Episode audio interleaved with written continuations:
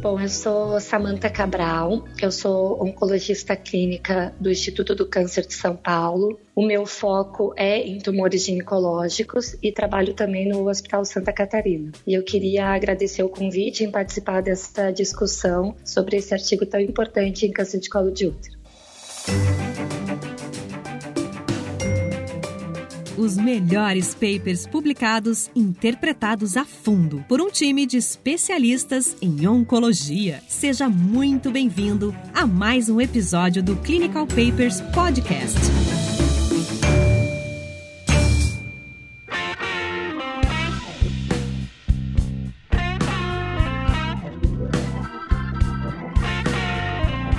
Sejam todos muito bem-vindos a mais um episódio do Clinical Papers Podcast. Hoje a gente vai discutir um trabalho muito interessante, um trabalho muito especial, que é sobre quimioterapia de indução em câncer de colo uterino, um trabalho publicado no JCO agora no final do ano passado. Pela primeira vez, né, Raniel, a gente está convidando a primeira autora do estudo. Esse estudo ele foi elaborado aí no Instituto do Câncer do Estado de São Paulo e com o maior prazer eu apresento a vocês hoje no Clinical Papers a doutora Samantha Cabral, que é minha colega, é oncologista clínica aqui do ICESP e que é a primeira autora desse importante estudo que a gente vai discutir hoje. É isso, Tiago. Samantha, seja muito bem-vinda.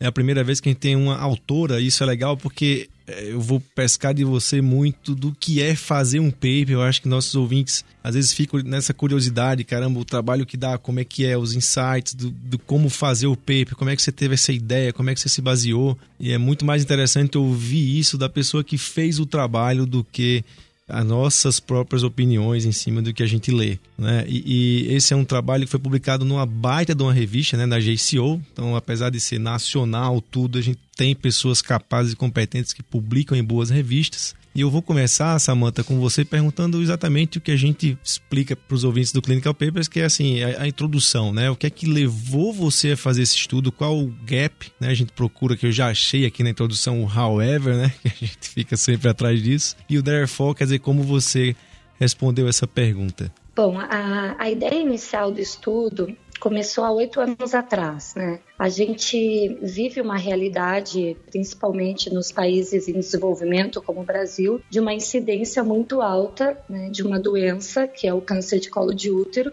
e que acomete principalmente mulheres jovens.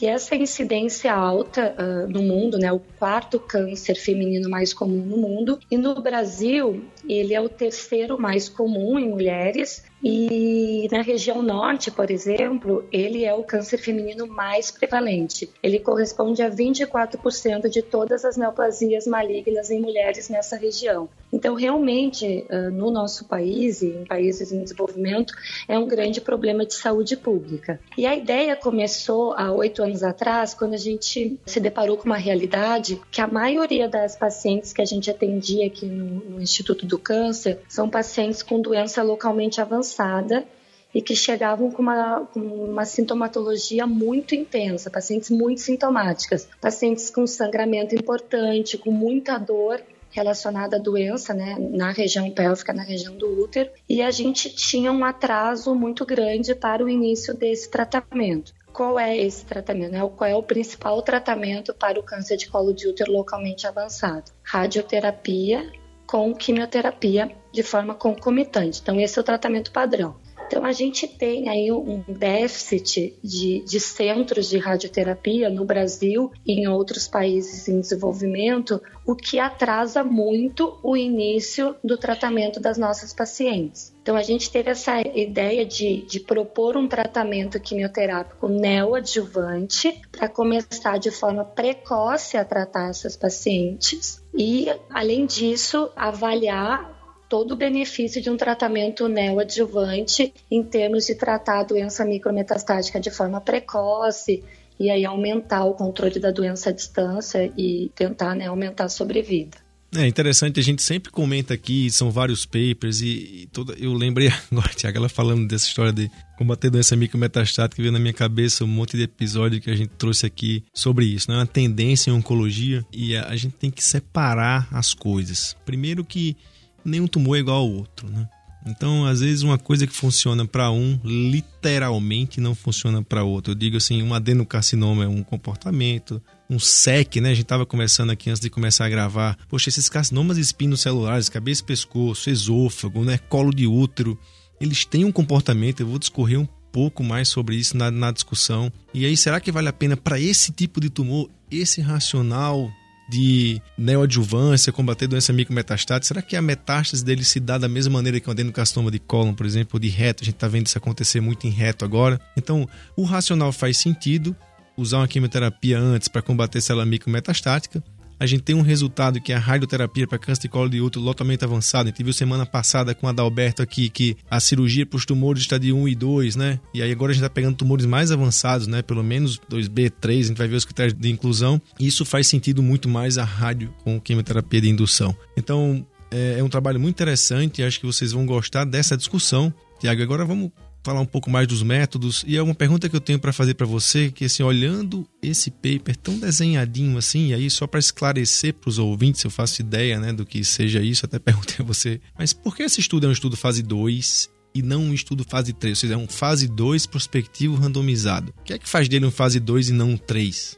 Então, na verdade, o que a gente assume que o estudo fase 3 é o estudo maior com um poder de nos dar um desfecho mais duro. Ou seja, eu comprovar com, aquela, com aquele estudo de que aqueles pacientes é, têm uma sobrevida global maior, por exemplo. Esse é um estudo fase 2 randomizado, e a, Samantha pode me corrigir se estiver errado, mas basicamente em função das dimensões dele, né? Enfim, é um, é um estudo com mais ou menos uns 100 pacientes, então é um estudo que não teria esse poder estatístico para uh, determinar uma absurda diferença em termos de sobrevida global nesse, nesse grupo de pacientes. Estou errado, Samantha? É o tamanho? É, o tamanho da amostra, né? A gente teria que ter um número muito alto de pacientes para a gente considerar ele um estudo de fase 3, né? Bom, falando um pouquinho então do, dos critérios de inclusão da, das nossas pacientes. Uh, são pacientes com diagnóstico de carcinoma invasivo do colo uterino, uh, histologia adenocarcinoma ou carcinoma escamoso ou carcinoma indiferenciado, com estadiamento 2B a 4A, ou seja, doença localmente avançada na pelve. E essas pacientes elas foram randomizadas para dois braços de tratamento o braço uh, experimental com quimioterapia de indução com cisplatina e gencitabina três ciclos, seguidos do tratamento padrão de radioterapia pélvica com cisplatina concomitante e bracterapia, ou foram randomizadas para o grupo padrão de quimiorradioterapia com cisplatina concomitante.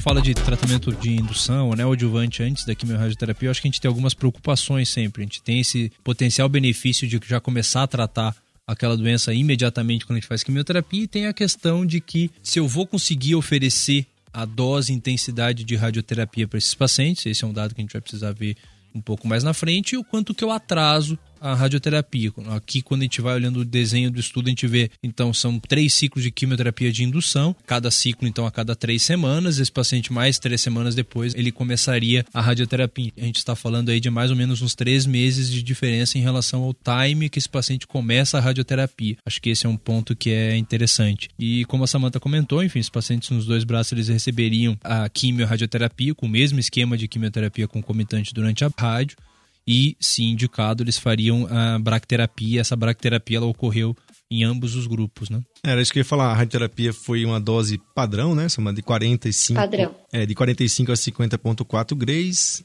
em 25 a 28 frações e a questão da bracterapia, quando a pelve permitia, né, você fazia ambos os grupos e, e para aquelas pacientes que tinham doença é, em paramétrio, né, você fazia um boost de, de, de bracterapia de 10 a 14 grays. Em relação ao desfecho primário, desfecho primário desse estudo é sobrevida livre de progressão em três anos. Eu acho que é isso que faz desse estudo, além da questão do tamanho da amostra, ser um estudo de fase 2 randomizado e não um estudo fase 3. E desfechos secundários, basicamente, aí, taxa de resposta completa, com, é, taxa de controle regional em três anos, sobrevida global em três anos e qualidade de vida que foi avaliado aí conforme questionários habituais, principalmente o, o, o, C30, aquele de avaliação de qualidade de vida, né? O segmento, né? Depois do término do tratamento, as pacientes eram seguidas com ressonância ou tomografia para aquelas que existiam alguma contraindicação, tomografia de abdômen e raio-x de tórax eram feitas com baseline, né? E aí entre a quimioterapia e a radioterapia, fazia também um exame ali para ver se como era a ação da quimioterapia, se não progrediu doença, a gente tem um resultado em cima disso.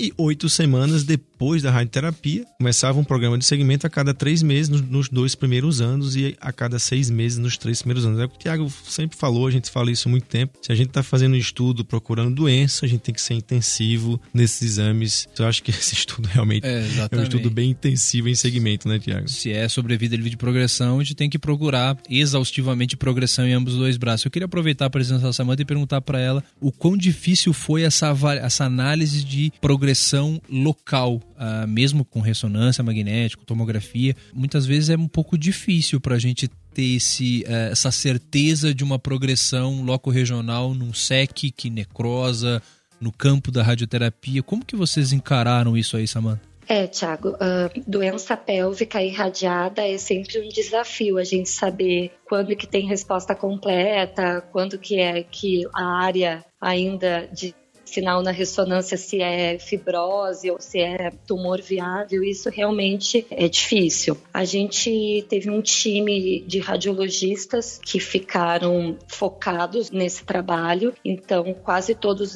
os exames foram laudados pela mesma radiologista, isso facilitou, que seguiu assim os mesmos critérios. A gente observou que resposta completa ela, ela chega ao longo do segmento, principalmente quando a histologia é, carcinoma escamoso. Às vezes as pacientes elas têm resposta parcial e a gente vai acompanhando e às vezes depois de um ano, um ano e meio é que se tem a resposta completa.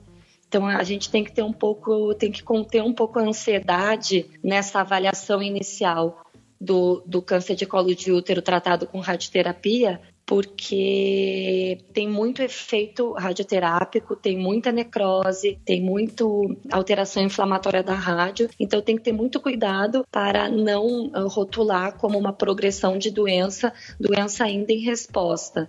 Né? Então, assim, as progressões elas eram avaliadas por RECIST quando claramente progredia a doença ou se tinha uma área suspeita na ressonância e que a ressonância não esclarecia, a gente biopsiava. Uh, teve pacientes que a gente teve que biopsiar de forma cirúrgica, porque às vezes você tem uma, uma área suspeita na ressonância, você tem uma estenose do colo que você não consegue biopsiar por exame ginecológico no consultório, você tem que levar a paciente para o centro cirúrgico e fazer uma biópsia sob sedação.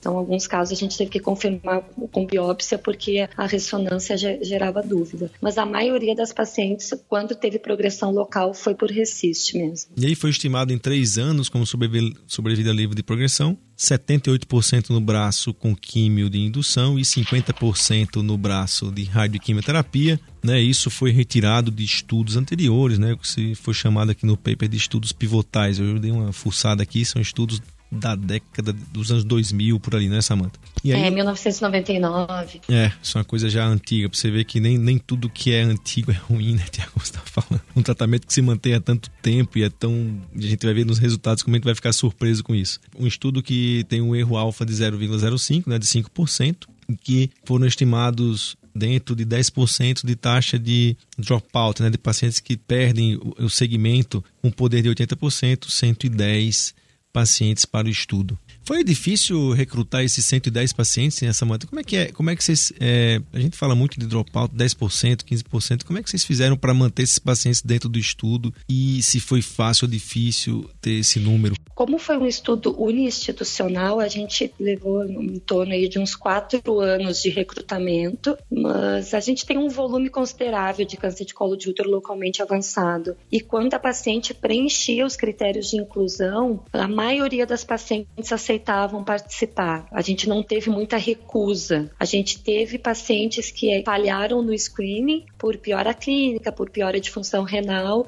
mas por recusa a gente teve muito pouca, muito pouca recusa. As pacientes realmente se interessavam pelo estudo e queriam participar. Com relação ao segmento, por ser uma população assim que socialmente é uma população com, com muita dificuldade social, né? A gente tem mulheres jovens muitas dessas mulheres uh, doentes, com câncer de colo de útero, têm filho pequeno, não tem com quem deixar os filhos. A gente tem uma população de uma, de uma renda muito baixa, às vezes com dificuldade de locomoção, que moram longe. Então, uh, a gente teve bastante dificuldade para manter a aderência, tanto no tratamento quanto no segmento, e a gente teve muita ajuda da, das enfermeiras da pesquisa que faziam busca ativa e tudo era marcado com antecedência e a gente ligava para as pacientes para que elas uh, seguissem né, a rotina do, do estudo.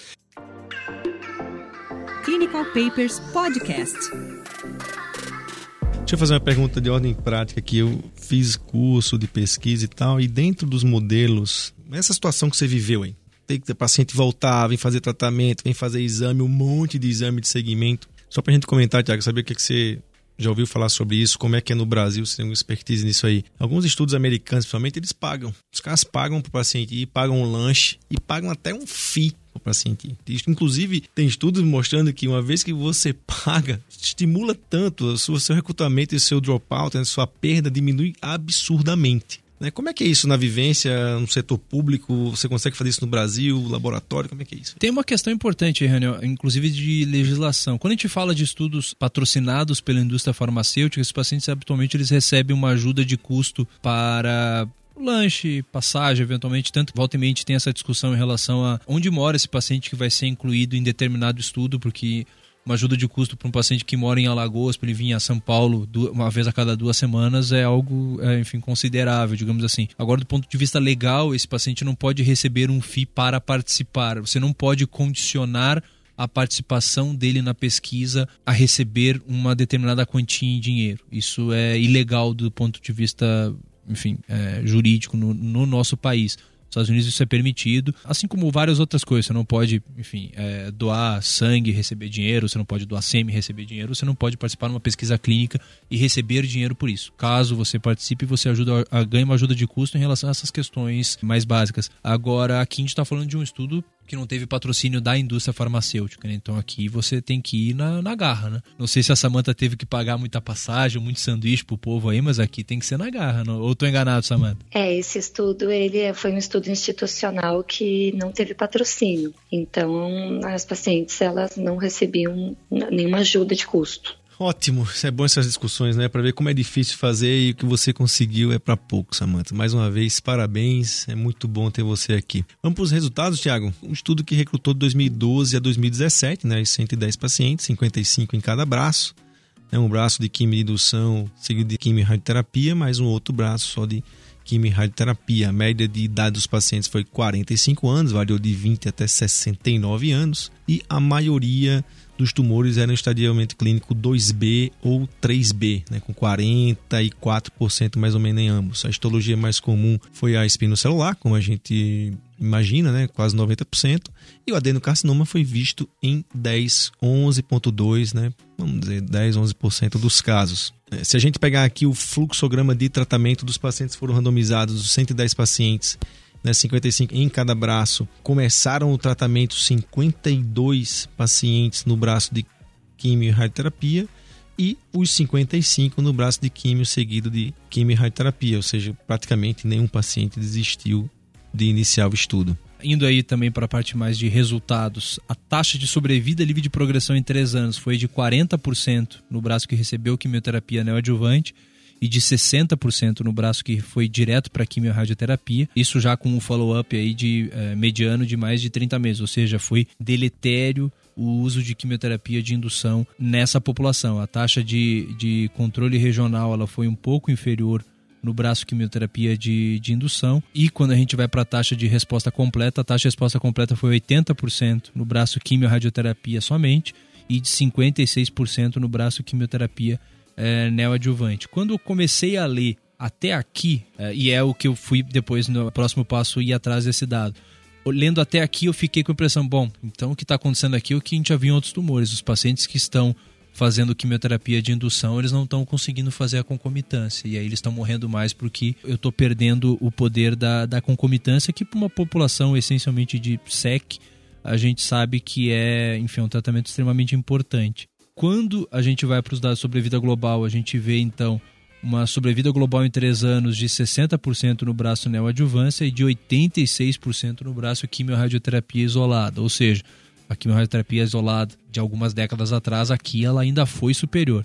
Samantha, você esperava isso? Você não esperava isso? Qual foi a tua, a tua reação ao ver essas curvas pela primeira vez? A gente ficou muito surpresa, né? Porque a gente não esperava esses resultados. Eu não falei no início, mas a ideia de se fazer neoadjuvância, a ideia de se intensificar o tratamento foi numa época em que a gente teve a publicação dos dados do estudo do Duenas Gonzalez, que mostrou que se a gente intensificar a quimio-rádio e se a gente realizar quimioterapia adjuvante, ou seja, se a gente intensificar o tratamento como um todo com mais quimioterapia, a gente ganhou sobrevida global nesse estudo. Então, foi uma surpresa para a gente, porque a gente esperava que intensificando o tratamento com quimioterapia de indução, a gente teria melhores resultados. Então, realmente, essa diferença tão significativa foi uma, uma, diferença não esperada. A gente esperava pelo menos que fosse igual, né? Quando você propõe um tratamento neoadjuvante, principalmente nesse cenário em que você precisa começar um tratamento logo, porque a paciente está sintomática e você não tem acesso à radioterapia, você quer melhorar sim o prognóstico da paciente. Se você tem que começar alguma coisa, você pelo menos não quer piorar. E a gente teve aí um, um resultado diferente, né? A gente teve quimioterapia de indução foi inferior ao tratamento padrão. É, e aí chegam as explicações. Eu vi aqui no, no seu paper, Samantha, que uma das ideias é que essa cisplatina de indução é, selecionou clones e quando foi fazer a quimio e radioindução com a dose menor da cisplatina, você teve um crescimento. Isso é uma das ideias, né? Uma das hipóteses, baseada inclusive em alguns papers. É, Mas... a gente tem alguns papers que mostram que exposição prolongada à platina você acaba selecionando clones resistentes, né? Eu, eu fico com essa impressão porque se você for ver, uh, nenhuma paciente teve progressão durante a indução.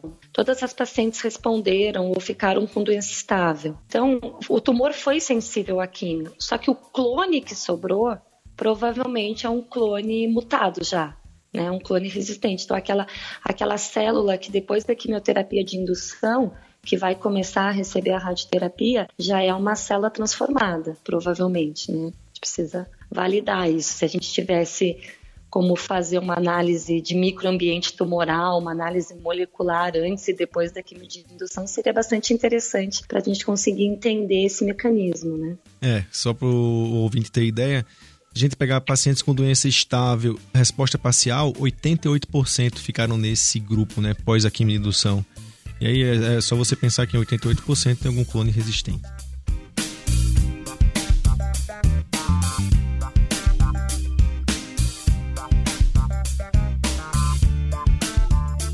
Samantha, acho que a gente vai ficar por aqui. Eu queria só que você dissesse as palavras é, finais, o, o, seu insight final. O que é que você achou desse estudo? Isso mudou sua prática? Para onde as coisas estão caminhando? Como é que isso impactou na sua vida? E o que, é que vocês estão planejando daqui para frente? Uh, esse estudo, para mim, que trato diariamente câncer de colo de útero, ele mudou a minha prática no sentido de que às vezes é melhor esperar pela radioterapia do que começar uma quimioterapia de indução. A gente fazia isso com muita frequência e hoje em dia a gente colocou o pé no freio porque realmente a gente tem que priorizar a quimio e radiação considerando que algumas pacientes que receberam indução não conseguiram realizar toda a quimio-radiação programada. Então, a indução ela acabou aumentando a toxicidade. Muitas pacientes não conseguiram realizar o melhor tratamento de forma adequada. Hoje, até os dados atuais, né, a gente sabe que o melhor tratamento para câncer de colo de útero localmente avançado ainda é radioterapia com cisplatina concomitante. A gente está esperando né, o término do estudo Interlace e a publicação dos dados que está avaliando uma, um outro esquema de quimioterapia de indução com carbitaxol, um esquema mais curto e que talvez mostre um resultado diferente, né? Mas até o momento, químio e rádio com cisplatina é o nosso tratamento padrão e deve ser realizado na, no câncer de colo de útero localmente avançado. Espetacular ver isso, viu, Raniel?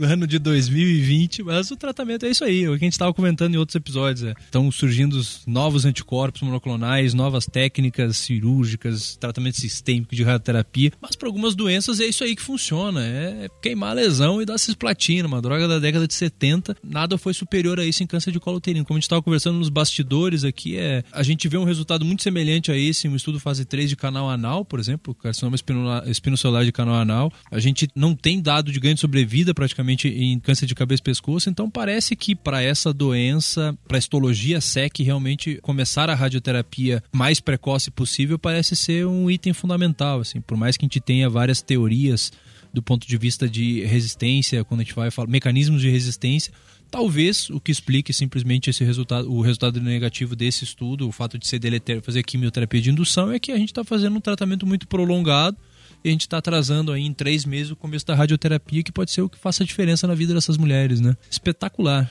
É, muito bom esse insight, né? Pra isso, isso é que é medicina baseada em evidência, né? Você trazer para sua prática exatamente o que a evidência mostra e isso que a Samantha falou foi fundamental. Só para vocês terem uma ideia, os pacientes que fizeram quimioindução tiveram, por exemplo, mais doença linfonodal retoperitoneal na progressão. Não que a quimiodedução evitou essa evolução para linfonodos mais distantes, e a radioterapia parece que fez um bloqueio ali, né? Uma coisa até meio mecânica, sei lá, e que evitou essa progressão. Esse episódio foi sensacional, uma coisa diferente. Trouxemos um autora aqui, a Samanta mais uma vez está de parabéns. Continue com sua pesquisa e tendo esses insights. Esperamos que você compareça novamente ao Clinical Papers Podcast e você ouvinte participe conosco. Vai nas redes sociais, dá sua opinião, envie uma mensagem e quem sabe você vai estar aqui com a gente, a gente vai discutir uma coisa que você tem interesse e, e que a gente possa seguir com esse projeto nesse ano de 2020. Um grande abraço e até semana que vem.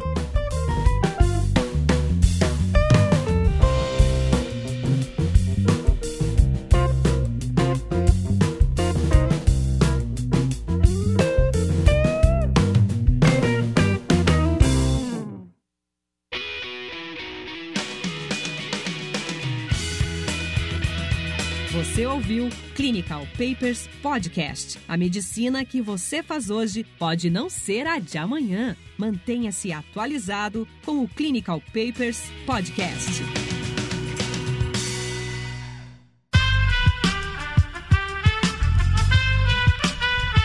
Este podcast foi editado por Aerolitos Edição Inteligente.